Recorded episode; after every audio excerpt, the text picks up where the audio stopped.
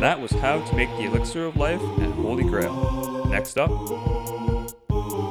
I'm a mortal, your source for all things immortal.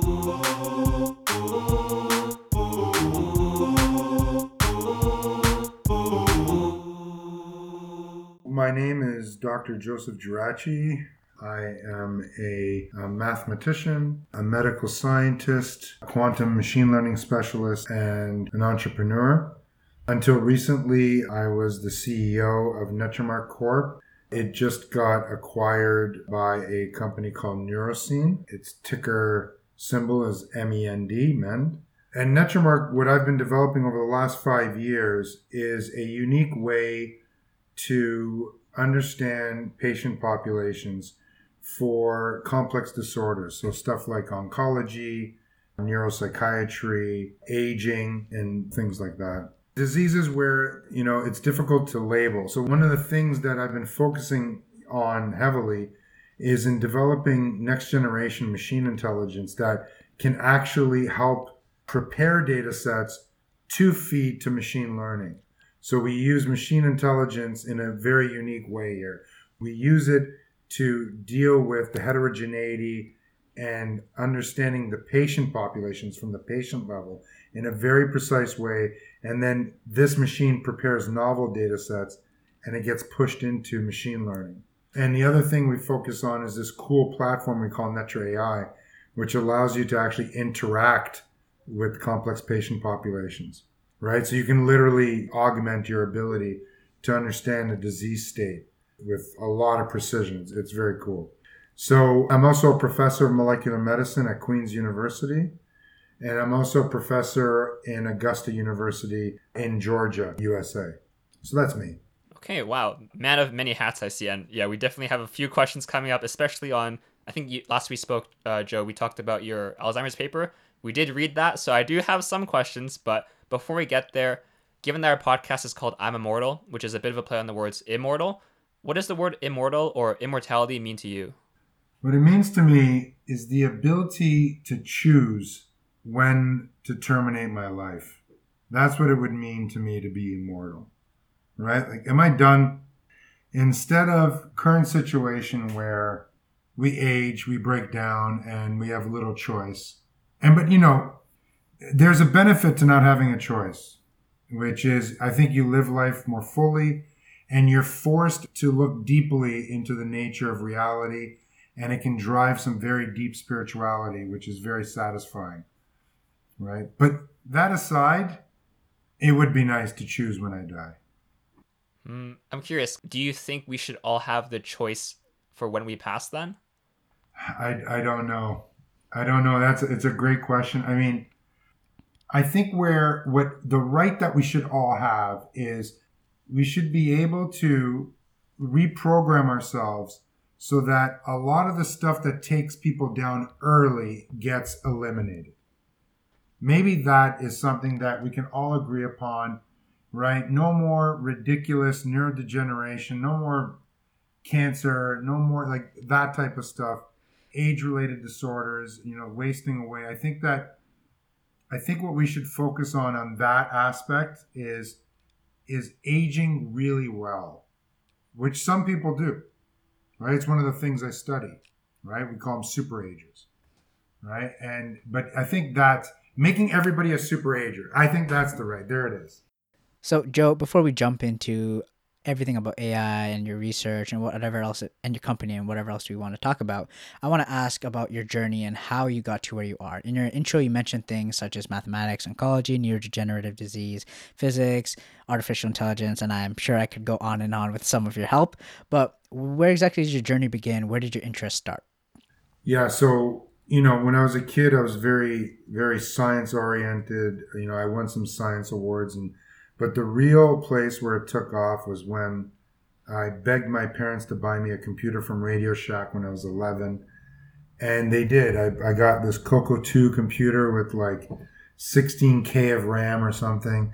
And, uh, and it, it was amazing. I just, I just loved programming this thing. But I, I wanted to make it intelligent. I wanted it to be able to converse with me. And so I, I tried to develop my own methods to do that when I was a kid. And eventually I had this realization that the only way for a computer to start to emerge any semblance of intelligence is to give it the scaffolding so that you can leave this thing on and it can learn from data. So I had that realization when I was 12.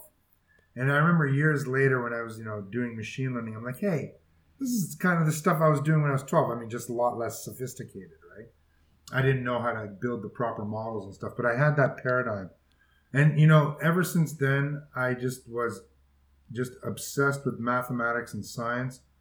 And I ended up, you know, doing math degrees in my undergrad and in my master's. And then during my PhD, I was asked to look at a problem in quantum computation.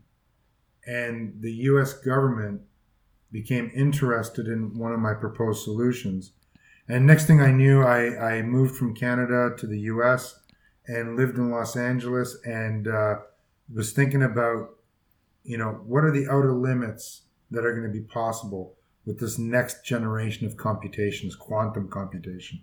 And that's where I got started. And then once I did that work as a PhD student and graduated, I switched to medicine. I did a postdoc in oncology and then another postdoc in, in computer science, machine learning for medicine, and then another postdoc in neuropsychiatry. And so that was kind of my journey. I was always just hyper interested in computer science and biology and medicine. And uh, I managed to merge them. Mm-hmm. Oh, well, so forgive me for prodding further, but I feel like I want to know a little bit more because I know just because you like K nearest or your decision trees doesn't mean you necessarily are really into longevity or aging. So, at what point did the concepts of longevity or aging start to go on your radar?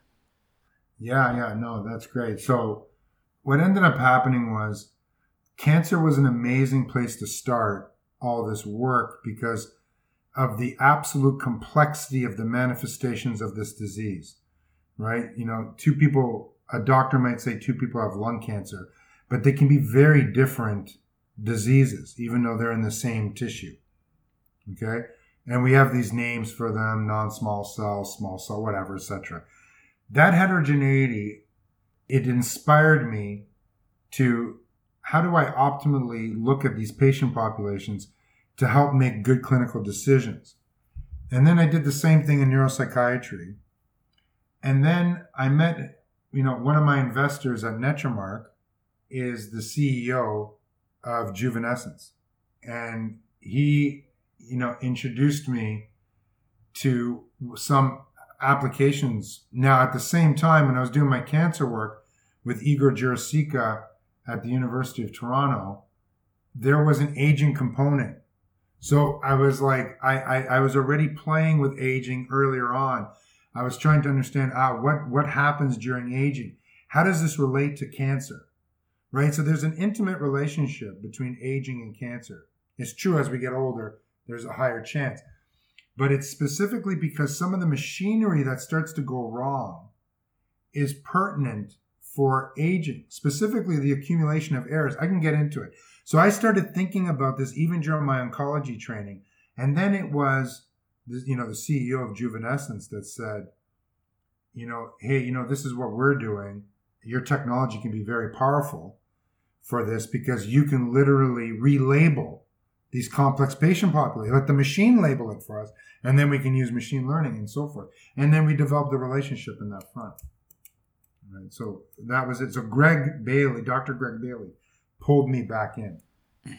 I wanted to ask, what exactly is Netramark? It's a technology company that truly has an agnostic. It has a machine intelligence compo- like technology in it that could be used for many things. But we focused on pharma because of my background in medicine and these complex data sets. So essentially what it is is it's it's it's a pharma tech company essentially now that allows us to do to perform these minor miracles. This is what we do. We do these the following things. Okay, so a pharma company comes to us and says, "We are having trouble understanding this patient population, and can we have access to your technology?" And we give them access. And what we do is we put their data set inside of it, And what the machine does is we, we, we give them this, this thing called Netra AI. It's very cool. It accelerates your research by up to 100 times. Like literally in 14 seconds, this thing can tell you about your I've seen it do it and it got it exactly right. These patients are going to respond this way and these patients are going to respond this way. It was very cool. And it did it with very weak labeling. And so what, what it does is basically like a data microscope. It allows you to go in, zoom into the patients and say, hey, these people are together because of this reason, and these people are together because of this reason. So, in other words, what happens is you give it simple labels. Let's say, for example, these people are responders, these people are non responders. The machine will shatter even those subtypes into further subtypes. Just because someone's a responder, they can be a responder for different reasons. So that can influence your clinical trial in a major way. So you can actually literally focus. It hands you a biomarker that says, hey, these people have a mechanism of response that matches your drug or whatever, right? And this can be used for drug response, placebo response, safety profiling, all kinds. So basically, it's this NetraMark is allowing us to stop relying on these blocky observational names we give to disease and trading them in for mechanistic profiles instead. So we have set tools like that. So that's one of our tools. And the other tool literally is used to look, we're having trouble using machine learning because there's something going on with our data set. It's overfitting. And what we do is we allow something we call a shatter. We allow it to pass through our system and it basically creates labels for your data set. It relabels it. And this is the future of AI. Everyone understands we can, you know, if you have good data, you can use AI. It's simple. We now understand the hard part's the data. So that's the part we've been starting to attack is how do you use intelligence, machine intelligence, to do this really difficult work of partitioning the data in such a way so that a gradient boost or a deep neural network can really do its job. So those are the two things. One is interactive, augmented intelligence. The other one is kind of like a big, a big brother for your machine learning. It's like you want to train a kid to ride a bicycle, you stand next to it, you prepare it. That's what some of our technology, that's what Shatter is doing now. Oh, okay. Uh, now is my opportunity to ask about the Alzheimer's paper, read Because once again, this is not like an AI podcast or machine learning. I know you've been on one or two of those. And I think one of the things that I remember you saying was that in the realm of medicine, there are not huge data sets. Like we want thousands, tens of thousands, but really you're getting like maybe optimistically a few hundred, probably, right? That's optimistic, yes. yeah. But I remember in your Alzheimer's paper, the data set was actually pretty small as well, which is not surprising, of course. Several hundred people, um, yeah, yeah. Yeah, right. a few hundred. I'm assuming that more data is always better, but I'm not sure if that's true. I also don't know if there's a minimum amount of data you need. How is it that you're able to get such results from such small data sets in the first place? No, no, it, it's a great question. So here it is.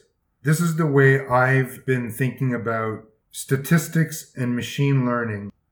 Statistics is great because you can gather confidence in an observation using statistics. Can I generate a significant p value and then say, okay, my observation is not just a fluke? Okay, so then there's two aspects to machine learning from my perspective. One is the classic one, which is I want to be able to build a model so I can make a prediction about an individual, right? For those of you who can't see, I'm holding up a pen.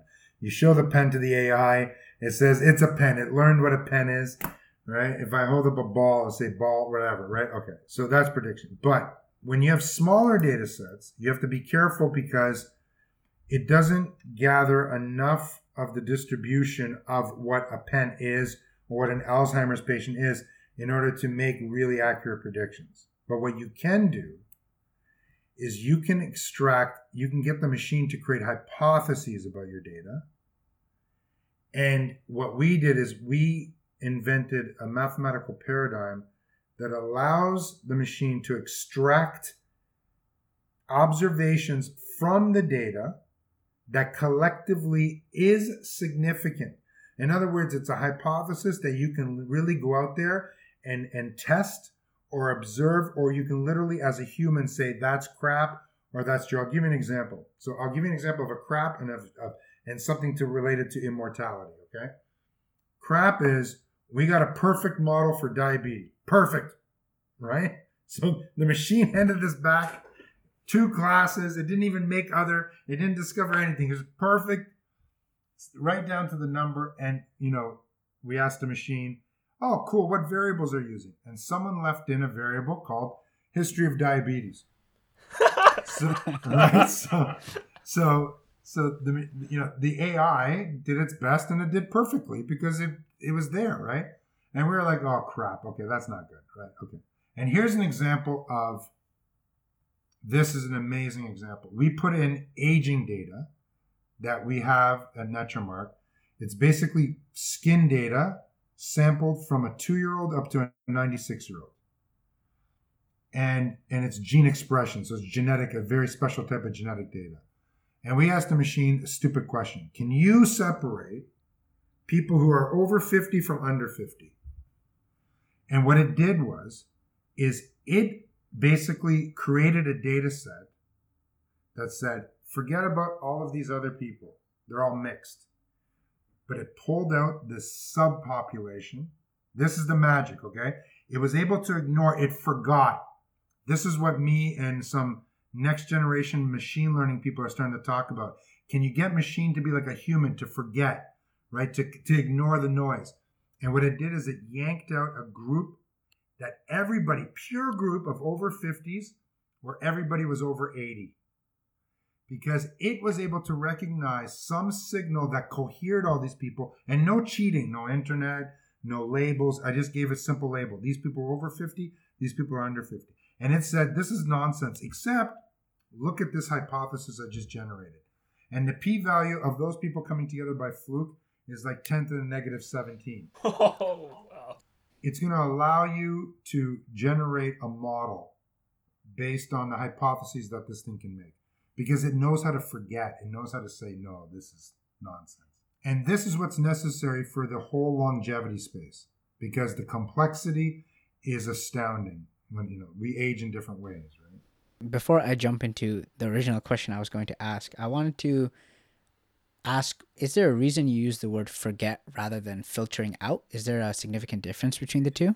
I think it's some of our desire. It's related to a lot of people in my space. And you have to forgive me, I'm also a neuroscientist, right? We anthropomorphize. We love our tools. And I think but see, forgetting is is a very important thing, and we're starting to refer to this process as forgetting. And you're right; it is filter. It's it's basically saying, ah, this is nonsense. But it's it's a forgetting mechanism because what it does is it's forgetting that allows you to relearn and to recapture and not overfit. So I use that term because I want to sound cool, right? Like that's that's Yeah. As somebody who works in a lab and has been working for quite some time now, I'm always told any data is good data, bad data is good data, more data is always good. So is more data always good with producing a predictive model? is having more always necessarily beneficial? Okay, okay. Yeah. So this is a beautiful question. The answer is simple. Yes, more data is better. Okay, but there's data that's just garbage. It was not collected right, it's contaminated, right? There's data that comes from machines that changes uh, every hour. We literally had our machine intelligence create a hypothesis about a bunch of MRIs and the hypothesis was it arranged everybody according to the time that they used their MRI in, in about 72 minute blocks because this thing was sliding for some reason. There was something was wrong. Proteomics, same thing. Right? So you have to be careful. So yes, but the more data the better simply because it's a truth that phenomenon in our universe are distributed right? So mathematicians and statisticians get excited about distributions because that they describe the way data is distributed. And if you can figure out very precisely how a distribution is formed or what, what it's made out of, you can make really powerful predictions with that. And so the more data, the um, the more full, the more complete that picture of the of the distribution. Unless it's all garbage, and then you're not getting anything.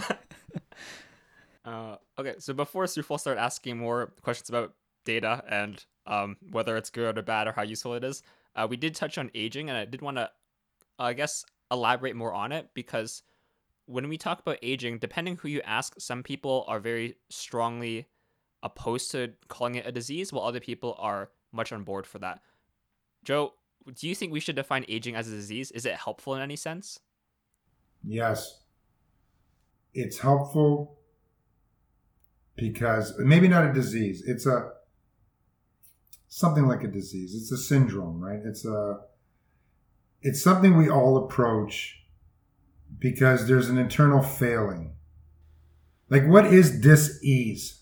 okay, good point. Right? So, you know, Dr. Joe says, you know, if I put that hat on, it's like, yeah, yeah, you're messed up because something went wrong. You know, something's broken or there's a genetic malfunction or whatever. And what happens is it the, so okay, let's look at cancer, okay? Cancer, let's be logical. Cancer is that we accept that cancer is a disease and it causes severe dis-ease. And cancer occurs for various reasons, but at the bottom, it's because there's some sort of genetic malfunction that creates a neoplasm. And often what happens is the apoptotic signal breaks down, which is the suicide signal? So, and that's a very good example, right? So, all of the cigarette smokers out there, that's what you're doing to yourself. You're disabling the ability for your cells to commit suicide when they have errors. And so, as this error accumulates, you end up with a neoplasm, a tumor. So, aging causes the same thing. You end up accumulating a bunch of errors. You end up with senescent cells, which releases chemical signals you don't want. You end up accumulating errors on your genes and so forth. So proteins don't get translated properly, right? It's like a radio station going out of tune. So if I come along and I give you a drug that puts you back in tune, right? The music comes back clearly. Then it seems like I've just cured some dis-ease right so to me to me it's the same thing just because just because this disease is inevitable doesn't mean it's not a disease. That's the problem right? It's this inevitability. There's spirituality attached to it right? There's all that which is fine. It's great. And it could be the most important aspect of our lives. We don't know that right? Death might be the most important. We don't know what we are. We're trapped between 0 and 100 right? And We can have, you know, spiritual practices and all that that might infer something to you, but we don't know what we are. But all that aside, it's an accumulation of errors that kills you, if not something else. Related to curing aging or curing aging as a disease, there's kind of two sides to the same coin. One being curing individual diseases that come from aging or are associated with aging, versus just stopping people from aging altogether. Do you think is one better than the other? And do you think solving all these age related diseases individually would lead to us stopping our aging process? Yeah. So, this question, this is important. So, we need to go after age related diseases first because we can catalog these things. We, even though Alzheimer's is extremely heterogeneous, as you can see from my paper, um, you know, you you we can attack those first. They're in your face and they have to be dealt with. They're the obvious things, right? And aging, the mechanisms behind aging itself is going to require, in my opinion, a next generation therapeutic technology like gene editing or something like that. Right? Or nanotechnology. Like for example, there's there are companies now experimenting with tiny little vacuums that literally vacuum up toxins from intracellular spaces, the spaces in between your cells, right? And this can change the way we age. I think that the progression is going to be natural. I, I, you know, there's certain groups now which are going directly after aging as a mechanism, but I, I think that what we're doing on NetraMark has to happen first, which is to create a map of disease. This goes back to your question of what we do. Really, that's what we do. We have we we're creating maps of all these complex disorders, whether it's lung cancer or aging or whatever, ALS. Right? That's what we're doing. We're creating these maps, and we have to create a proper map of what aging what aging. There's so many things that can go wrong, right? I believe in going after the individual diseases right now. Yes, we might be able to even drug some of these things.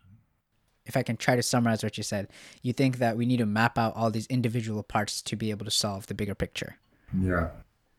Oh, so I guess to follow up then, given what you learned about Alzheimer's, that, that it's heterogeneous, do you think we're wrong a lot of, about a lot of other age-related diseases, namely that they actually have multiple causes rather than just one? Yes, I do believe that. I believe it's already damaged a lot of the work in this space. Right? Thinking that one drug is going to cure Alzheimer's or dementia, like mild cognitive impairment, or age related major depression. Right? Inflammation is a big part of all this, but is it the only part? So forth, right? And so it's it's a mess. It's a combinatorial mess. So I'll switch gears completely and shift to a topic that's been hot in media and in research for quite some time, which is the idea of personalized medicine. Do you think healthcare, where it is today, um, obviously every region is different, but in general, the level of subgroups that we personalize healthcare to, is that enough? And if not, how far should we be going with personalizing healthcare? Yeah, it's not being utilized properly. And, you know, look, the motivation for doing things the way they are is because you know it makes money for certain groups of people right? Now precision medicine i believe is going to be a critical aspect of the medicine of the future. And it's simply because you know one drug does not fit all. And we're not we're not cutting things up uh, to a to a granular enough perspective yet and I understand pharma companies want to maximize how much money they can make from a drug that they clear. But truly, this process is already happening. It's already happening in cancer, where certain people have to have a, a gene expression over a certain level in order to get the drug. And they throw away a significant part of their market to do this, but they pass the clinical trial. Right? So it's starting to happen. And no, we're not we're not utilizing that clearly enough. And digital biomarkers, guys, it, this is going to become a huge part of it. There's going to be things that you're going to be able to collect from your phone and from other, you know, things interacting with an app and so forth, you know, with your with a watch. That in combination, this is going to define your journey, your health journey throughout your life. If we can make this precise enough. This is where I'm starting to move towards, and this is why I'm excited about joining Nurosene's team because what we're doing is we're collecting data from uh, the app and from other gadgets that the, you know the, the person's wearing, and we're merging it with our understanding of disease.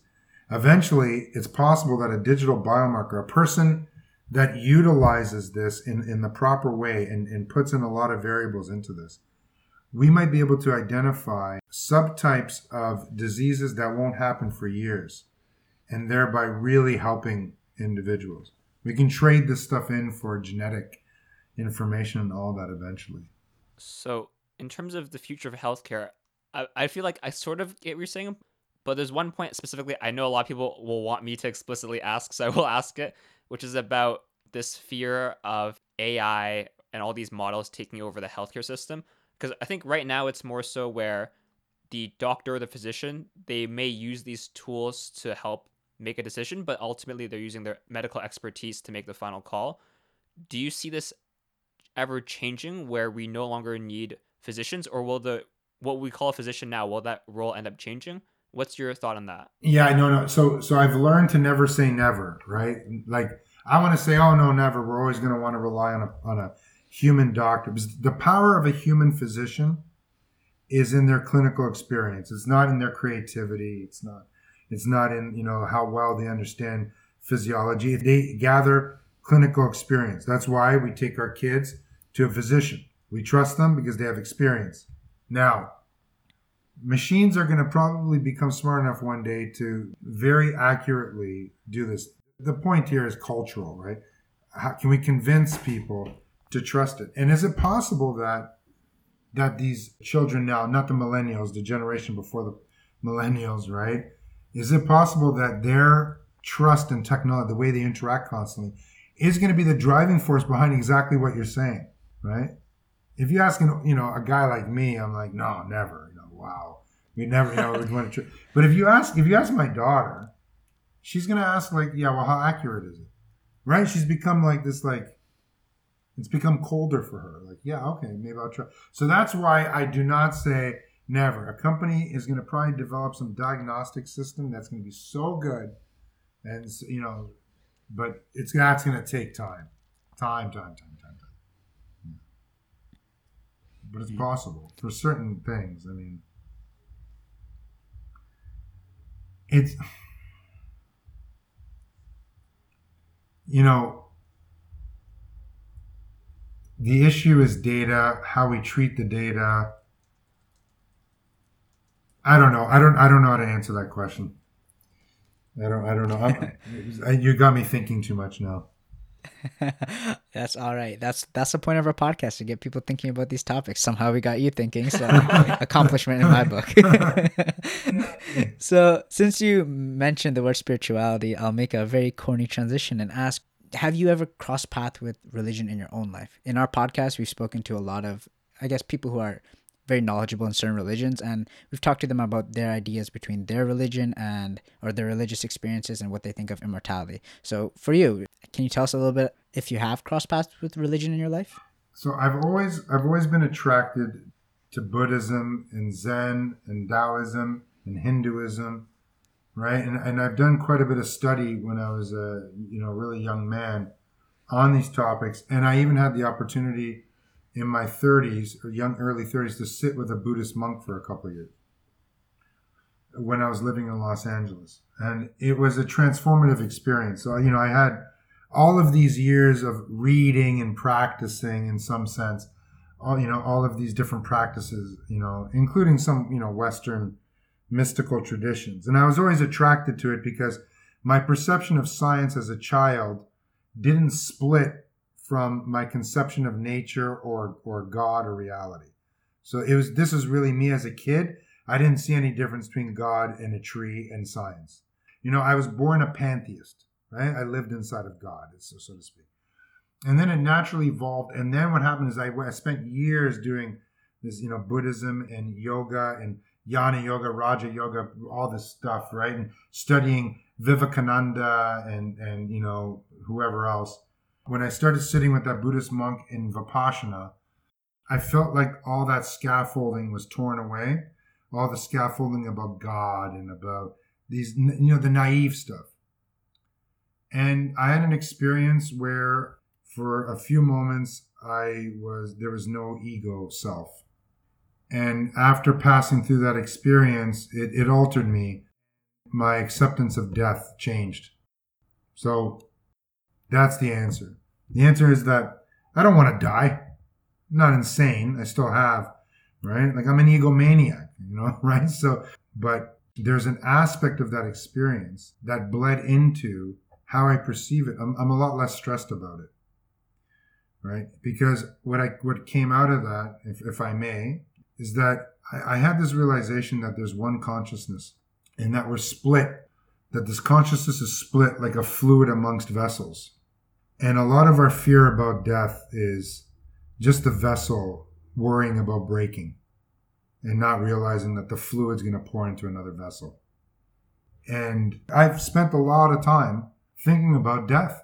Right? This is what happens when you're a very curious kid who dives into Eastern mysticism, right? right? you, you end up realizing death is death is all religion. I mean, that's that's we have it because if we are immortal, it'd be like whatever, we're gods, right? But yeah, we're terrified about what's on the other side. And so, yeah, man, I, I think it, has been it's an it's an extreme, maybe an equal part. You know, people talk about Dr. Joe and all my degrees and all this stuff, but an equal part that's hidden is this, you know, this this spiritual life where I really, really, really tried to focus on death. I would even read books that were meant for people who were dying. You know, they knew they were going to die in six oh, months. I put myself through those processes when I was quite young. Right? So, yeah, man, I'm immortal, immortal, right? So, so, with everything you've learned and everything we've discussed, do you think any of the goals of extending life, ending aging, or trying to become immortal are they out of line with your own visions and goals and I guess your own mantras? No, no, no, no. It's arrogant to think that you can become this immortal being, but it's arrogant to think that the pursuit of this goal is not really, really worthy. Because in the pursuit of it, we're going to discover things that are going to help multitudes of people, and that's happening already. Right? It's starting to happen. This, these people that are focused on getting these mice to live seven times their age, we're learning critical things about disease. And it's going to begin to drive therapeutics that go beyond our clumpy drug paradigm. Right? That's one of the great things about NetraMark. These maps I'm talking about, if you hand these maps to a genetic engineer of the future, they're going to be like, oh, hey, there's this subtype of ALS that we can just get rid of by just manipulating these seven genes. Right? Boom, done. The nerve retracting from that, from the muscular junction, you can stop it. Now, to me, it's all the same thing. Right? I just want to alleviate suffering. Right? So yeah, man, if, if I happen to live to 370, great. You know, like I'll I'll take on, you know, I'll become a dancer for a while, and uh, then I'll become a scientist again, and then I'll become whatever. You, you know what I'm saying? So no, no, it doesn't. It I don't have this. You know, I don't believe that just because I might have a belief that death is extremely important, it doesn't mean we have to live but be trapped between zero and a hundred. Right? Maybe 250 would be a good number. Now, I meet people all the time that hate this idea. What they say to me is, I want to be a healthy 85 year old and I want to turn off at 90 and be done. Don't want it anymore. Right? That that's the most common thing I hear. And a few people are like, no way. I want to live forever. But those people are usually very wealthy. Mm. Right? Their perception changes about what life is like. Right? Um, that's another that's a socioeconomic uh, discussion okay if other people share your sentiments, right, and want to work on problems of aging, really want to make a difference. I know you're somewhat of a polymath, like a man of the Renaissance involved in so many fields, but if someone asks you for advice, Joe, I'm really interested in this. I want to make a difference. Where should I start? What would you say to them? Yeah, there's multiple paths. So it depends on your predisposition. If you're mathematical, I would recommend that you become a computer scientist with a bioinformatics background really get to understand machine learning, and then dive deeply into biology, right? And then find physicians to work with, right? And create a company out of those relationships and that experience. There. If you're not inclined mathematically and you can't dive in at that level just because you don't care or but you have it in you to become a medical doctor, then go there and then find the people I just described. Okay? This is this is how to do it, right? Not everyone has to be ridiculous like me and spend 30 years in university, right? Like, right? Just, but, but you need to build those bridges. The problem, I, I was on a call with a massive pharma company yesterday. And they said, oh, yeah, we had this meeting, but the, these data scientists didn't want to talk to these other data scientists, and the physicians didn't want to talk to these people, and they all have their own silos. And and Joe, can you come and like talk to everybody? I'm like, yeah. So what happens is those silos have to break down. We need the physicians because we trust the physicians to gather data from our family members, from patients, right? We need the computer scientists because they're going to be able to do stuff with the data, right? And we need mathematicians because they're going to create novel ways of looking at the world. Mathematicians, physicists, whatever, right? And so this is the thing. So ultimately, I think it's the fusion of you know let me be very general is mathematics computer science and medical people biologists right and that's the other way some people don't have to be a, physician but they can become a biologist that specializes in how aging occurs and they work with these people but i recommend that everybody learn how to program computers right learn how to program r and python i'm not talking about you becoming like one of my engineers here who know how to do DevOps and all this ridiculous software engineering stuff, right? But just being able to be competent from that perspective. Even physicians should have that. So at least they understand where things are coming from. That that's what I think. I think we need to stop thinking we're all separate. We're all the same. Like it's, it's science. Mm. It's like the idea of unity. You got to put together the ideas to come up with a result. Uh, yeah, right. It's unification. I mean, that's how, like, you know, I know people can't see this Rubik's Cube, but on, on the back of that Rubik's Cube, those are Maxwell's equations. Th- this is a miracle. This is a unification of, electri- of electricity and magnetism. And this is where the universe be- opened up. It's in, unifi- it's in unifying things that seem like they're apart where the magic occurred. So as a theoretical, you know, as a mathematical physicist, this is what really turns me on. This is where things become very beautiful. So, Joe, if there's one thing you want people to take away from today's conversation, what would it be? It's that they should invest in my company and no, no. So, so, so, so that, is that the path towards extending life is going to have a lot of effects for other diseases that we care about, right? It's going to affect our, you know, there's implications in psychiatry and there's implications in oncology and there's implications in neurodegeneration, massive. And so I think it's a really great goal to get wrapped up in. I think longevity is an important goal because it it's like space or it's it's like the Large Hadron Collider, right? Like th- this massively like okay, can we figure out you know is there the Higgs boson? In order to figure that out, we've had to invent there had to be advances in metallurgy and in engineering that are going to have effects in other areas like medicine. And this happens over and over. And I think that this massive goal, right, you know, aging X, right, is, is going to pull us towards a lot of discoveries about ourselves and improve our well being in many ways, even though we might not hit that thousand year lifespan that some people are talking about now. Maybe we will. Well, for people who want to learn more about your work and maybe support it, possibly with dollars, um, how can they do so? Where can where can they go? If if they just Google like Dr. Joseph Geraci, Netramark, you'll find me. I'm I'm all over the place. There's pieces been written about me recently. I'm on LinkedIn, right? Look up, you know, Joseph Geraci, Nurosene, Netramark, right? Nurosene is this great company that's going to start.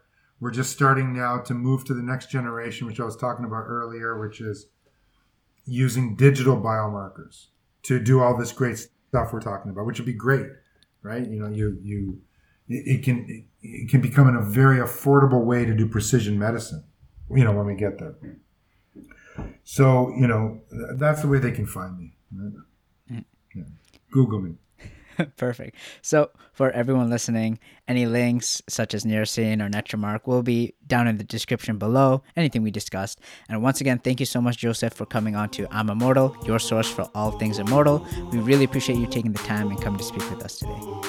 Thank you. It was awesome.